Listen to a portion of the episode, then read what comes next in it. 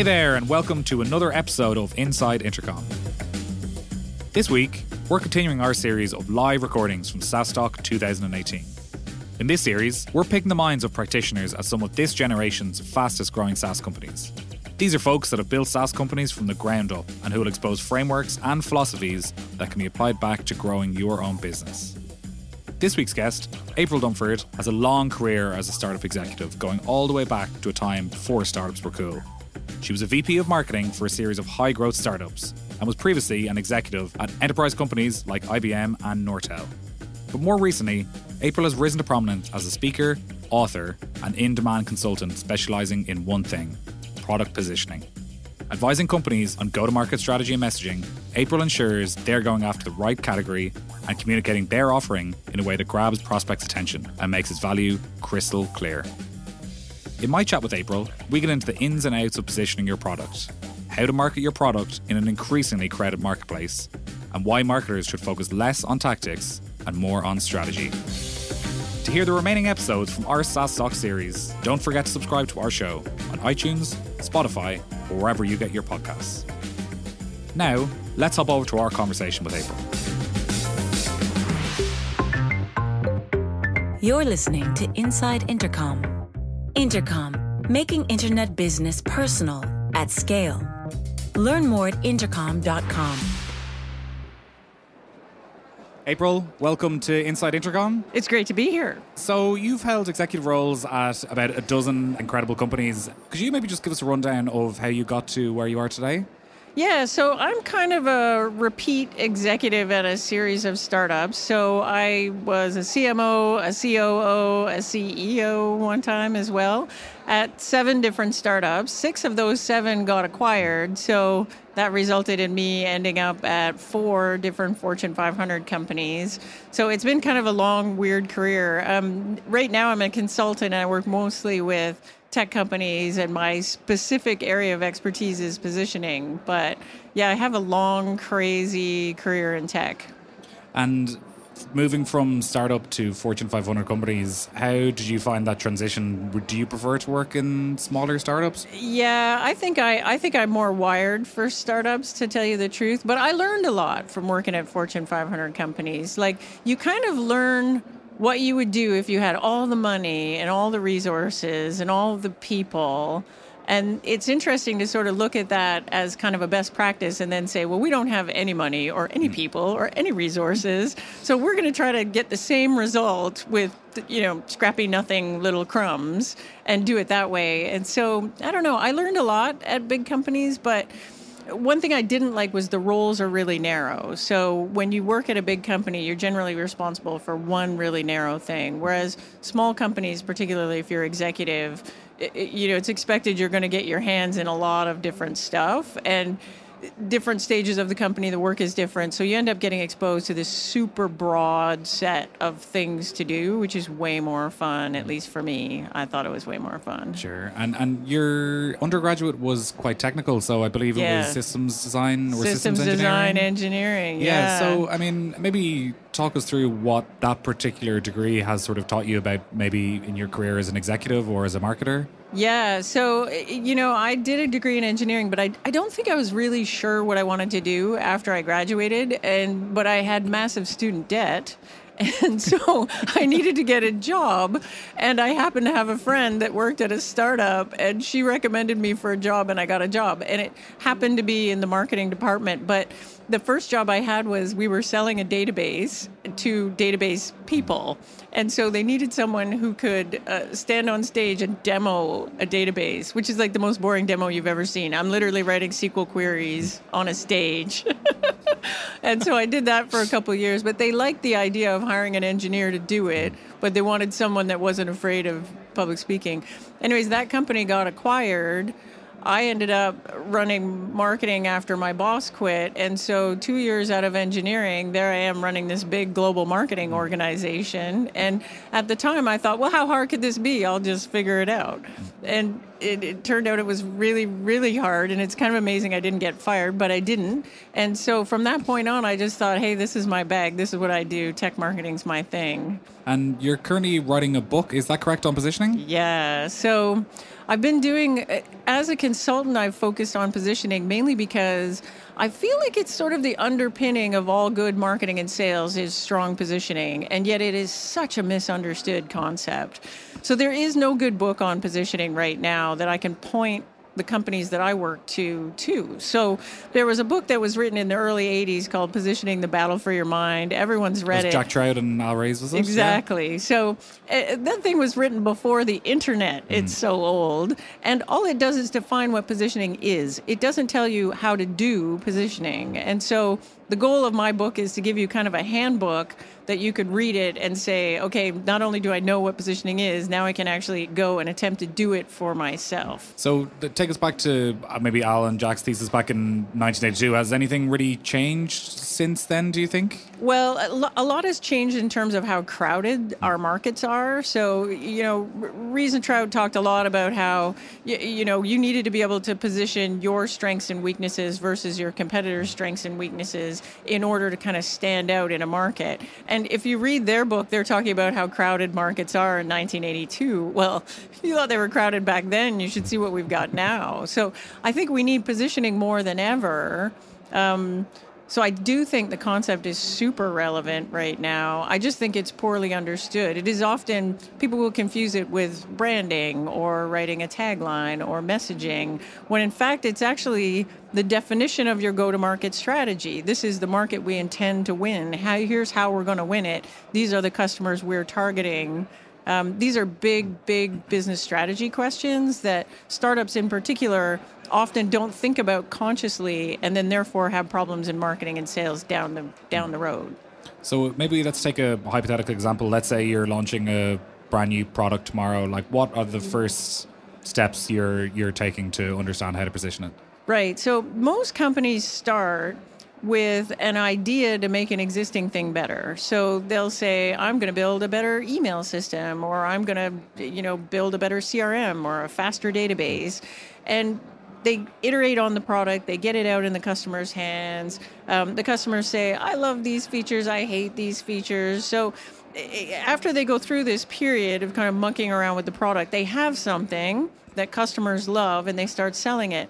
Often they never revisit that positioning. So they just say, you know, we, we, we started out to build a database. This thing is obviously a database or it's obviously a CRM. But quite often, if you were a customer coming at that thing, having no prior experience with it, you might look at it and say, well, no, that's not CRM, that's chat. Or no, that's not email, that's team collaboration. And so, what startups need to do in particular is to be able to sort of back up and say if i put my customer hat on what is the big best context i could weave around this product so that it makes sense to people when they first encounter it cold hmm.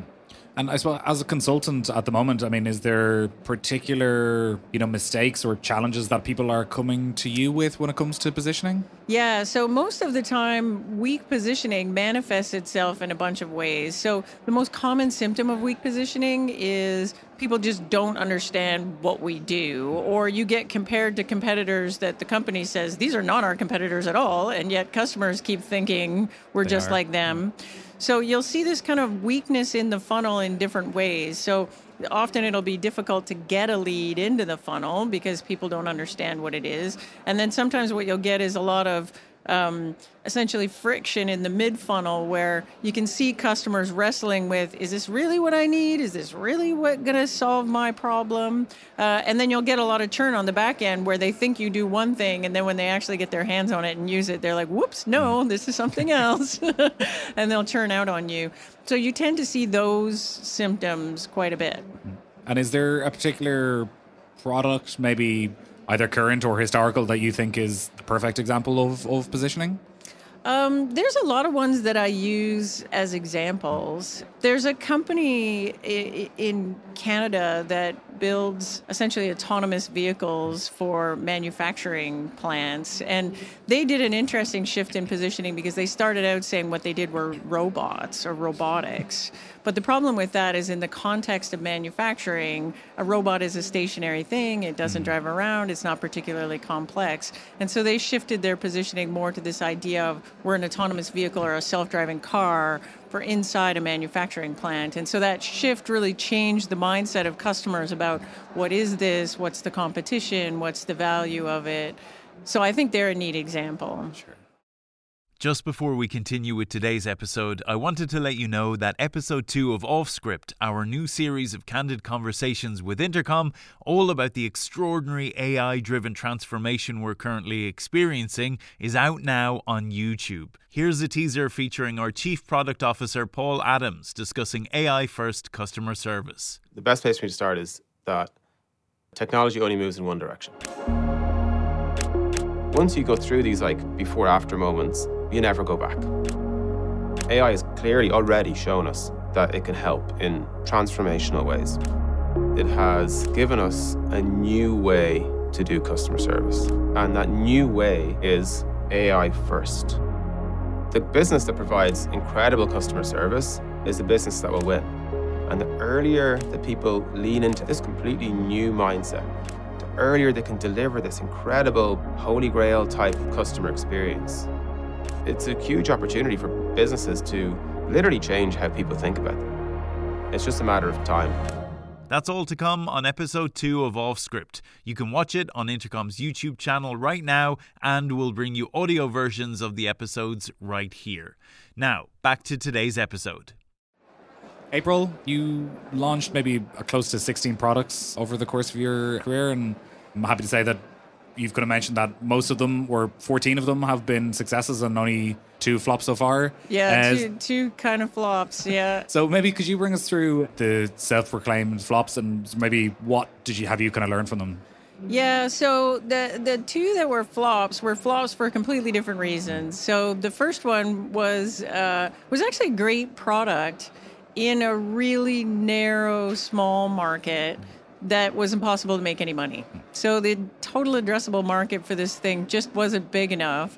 So we were one product and there were three products in the family and this was one product and it was clear that we were never going to make enough money to even support having two developers on it. so I did all this. We were selling through distribution, so the margins were terrible. And any any way I worked the spreadsheet on the business plan, I was like, I can't even pay for my two developers, let alone me and my desk and the other things. And so my recommendation to the CEO was that we shut it down or we attempt to sell it. Um, and he wasn't super happy with that idea when I first presented it to him. But I convinced him by showing him the data over and over again like, look, we're never going to make any money on this.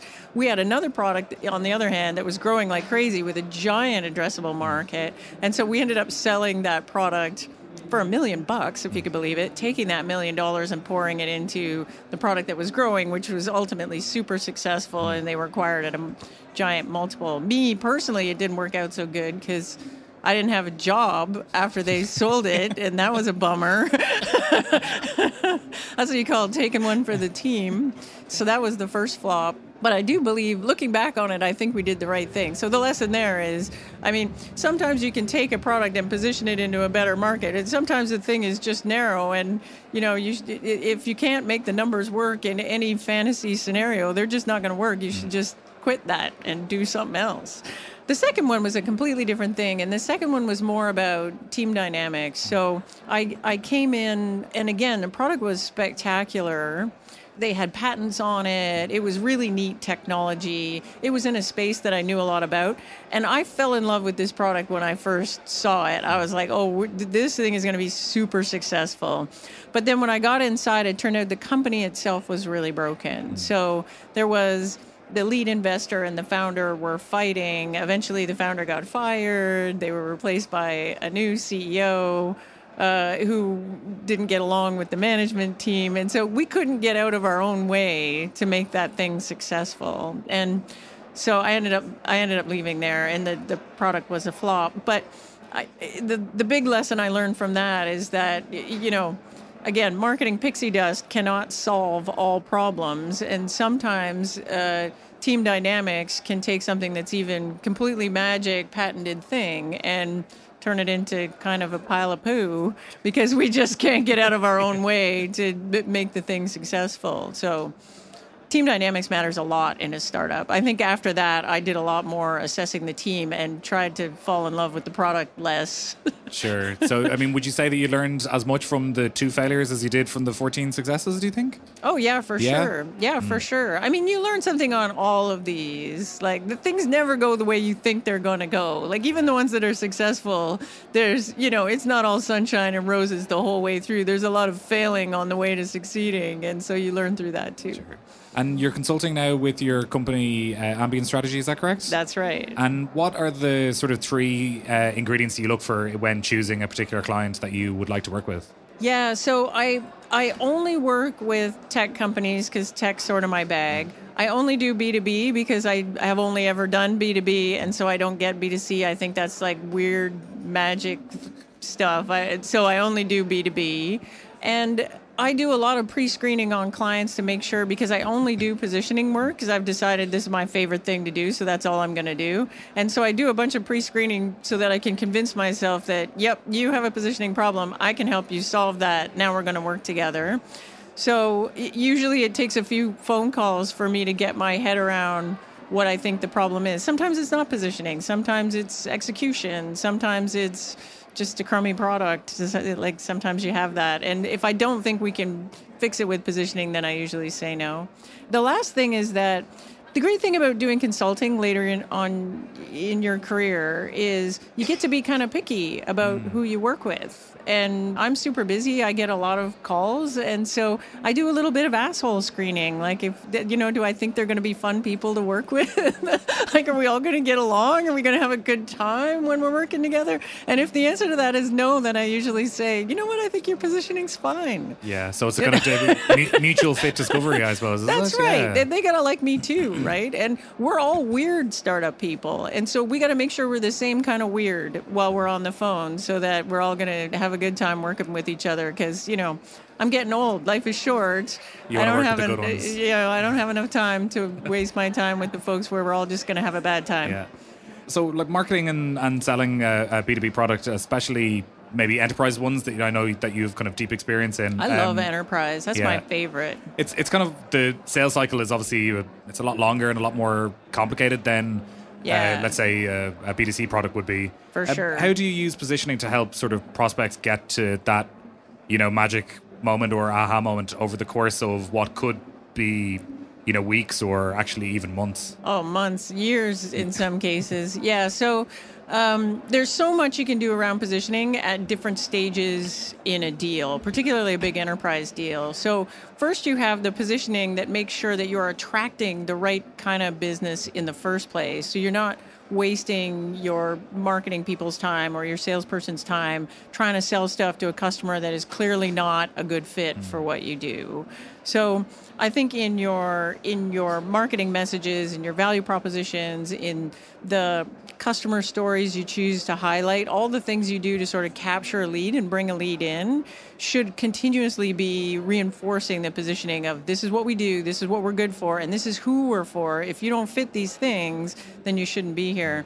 And then when you get in the middle of the funnel, uh, particularly on an enterprise deal, it, you're generally working with um, a lot of different people. Like the, the deals are complicated, so there's not just one buyer, there's multiple buyers, and everybody needs to understand that. So it's a lot of consistency and repetition and making sure that your sales rep is saying the same thing as your marketing material, which is saying the same thing as your CEO who goes in to close the deal, is everything else. And so you end up spending a lot of time making sure that we're delivering this really consistent message so that nobody's surprised later, like, oh, I thought you were this and you didn't do this. Uh, you want the bad deals to drop out quickly. Uh, and the good deal is to move along fast because everybody's clear on what this thing is. And then even when you get down to the close part of an enterprise deal, it's funny. Like most big enterprises will have a purchasing department, and you'll get all the way through this thing and think, "Oh, we're done this deal," and then purchasing leans over and says, "So what are you guys again?" and you're like, "Oh, damn, we have to start this all over again." So even when you get down to purchasing and legal, even those teams inside a buyer need to understand clearly this is who we are, these are the competitors comparables. This is how we decided to make this purchase decision. It's all good. You should just sign off on that. Sure. I mean, does positioning then extend also beyond sign up as well to make sure that you know the actual the marketing messaging that they've been sold on For is sure. actually you know Yeah, you actually do the thing that you say you do. Yeah, that's Yeah. super important. Um, it's really important for onboarding too. So, you know, when you think about when a customer just gets started on your stuff, they need to get to this moment where they feel like, ah, this is the thing that I'm, this is the value I'm supposed to be getting out of Mm-hmm. this. So they need to get that quickly.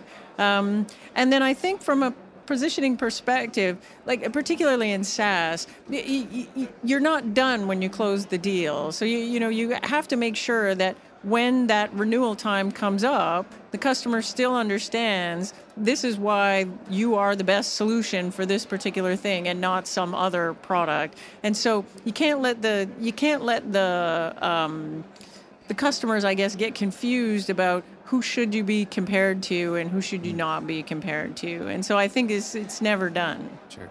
And you, you, kind of mentioned earlier about how crowded B2B SaaS is, the landscape. I mean, there's, you know, look at the Martech landscape, there's, you know, about Yeah. 7,000 products these days. So Yeah. when, you know, features and, you know, products can be replicated so easily, you know, positioning becomes so much more important. So is there any sort of advice you'd give them to sort of stand out in this particularly crowded marketplace? Yeah, I think the best thing that B2B SaaS vendors can do is stay really focused on their differentiators because there are things about your solution that your customers, your best customers, really, really love about you, and the rest of it kind of doesn't matter. And I know we want to talk about all the things, mm. but the best thing to do is to just hone in on this is our secret sauce. This is the thing we do better than anybody else. If you don't care about this stuff, we're not the solution for you. And most vendors, where they get in trouble, B2B SaaS vendors, is when they start trying to tell me about every single little thing they do. And some of it's their secret sauce, and some of it's just meh. It's just like everybody else's thing. But they're trying to sell me too much stuff. And what happens is that you end up looking like everyone else. And so I think it's important for SaaS companies, in particular B2B SaaS, to lead with your best stuff and get your best stuff out front, your secret sauce stuff out front. And then you got lots of time later to tell you, you know, do the checkbox of the mind million other features you've got. We'll worry about that later. But if people understand your core value and your core differentiators, then you'll stand out on your own from all these other folks that are like, hey, we're everything for everybody. And so, uh, finally, I suppose reflecting on your career now as a sort of seasoned marketing and executive, if you were to give the April of 10, 15 years ago one piece of advice, you know, what, what would that be? Yeah, that's a good question. People ask me that a lot on podcasts. I think you get that question when you're old. I wonder if I get that question when I was in my 20s. The, yeah, so if I went back to like young April, you know, there's probably two things. So one was at the beginning of my career in marketing, I was way too hung up on tactical execution. And I see this as a common thing with younger marketers that I mentor now. They're like, you know, we're going to do SEO and we have to keep up on all the SEO stuff and we're going to be really, really good at that one little SEO thing. And it, it's not that tactical execution is important, it is, but it's actually the easiest thing. The hardest thing is the bigger picture stuff. Like, are we even in this business? Why are we in this business? Why do we win deals? And I wish I had have spent more time on those bigger picture things because you know we rush i think to get into tactics and so less time focused on marketing and more time focused on markets i think is the advice i would have gave my younger self yeah and then the second thing would have been the way we think about a product is super flexible. The product itself actually isn't. The product kind of is what it is. And I mean, we have a roadmap and we're going to build things and add things to it, and we might do an acquisition or something. But if you really want to change things quickly, it's much easier to change the frame of reference and change the way we think about the product than it is to actually change the product. Mm-hmm. And so, generally, if you've got a product and there's a bunch of happy people out there, uh, you just need to figure out why the people are so darn happy. And there's probably a mismatch between the way people think about your product and what your happiest customers see. So, again, if I had to go back to my younger self, I think I'd be worried more about these bigger picture things then, you know, when I was younger, I got really hung up on, oh, this product is crap. And if it only had these three more features, it'd be so much easier to sell and it'd be better than that other thing. When in fact, You know, there's so much stuff you can do by just context shifting and frame of reference and focusing on what you're good at right now. Sure. And I mean, to your earlier point, it's probably easier to shift that frame of reference at a startup than it is at a Fortune 500 company, Absol- right? Absolutely, yeah. Although at Fortune 500 companies, you get to do all kinds of fancy stuff like lock the Gartner Group guys in a room for three months and just throw money at them until they say what you're saying. Not that I've ever done that. Great. Well, on that note, I think we'll wrap up. Uh, so, April, thank you so much for your time. It's been enlightening. Yeah, thanks. This has been great. You've been listening to the Inside Intercom podcast. For more episodes, visit soundcloud.com slash intercom. If you'd like to subscribe, search for Inside Intercom in iTunes or Stitcher. And for even more great content, check out blog.intercom.com.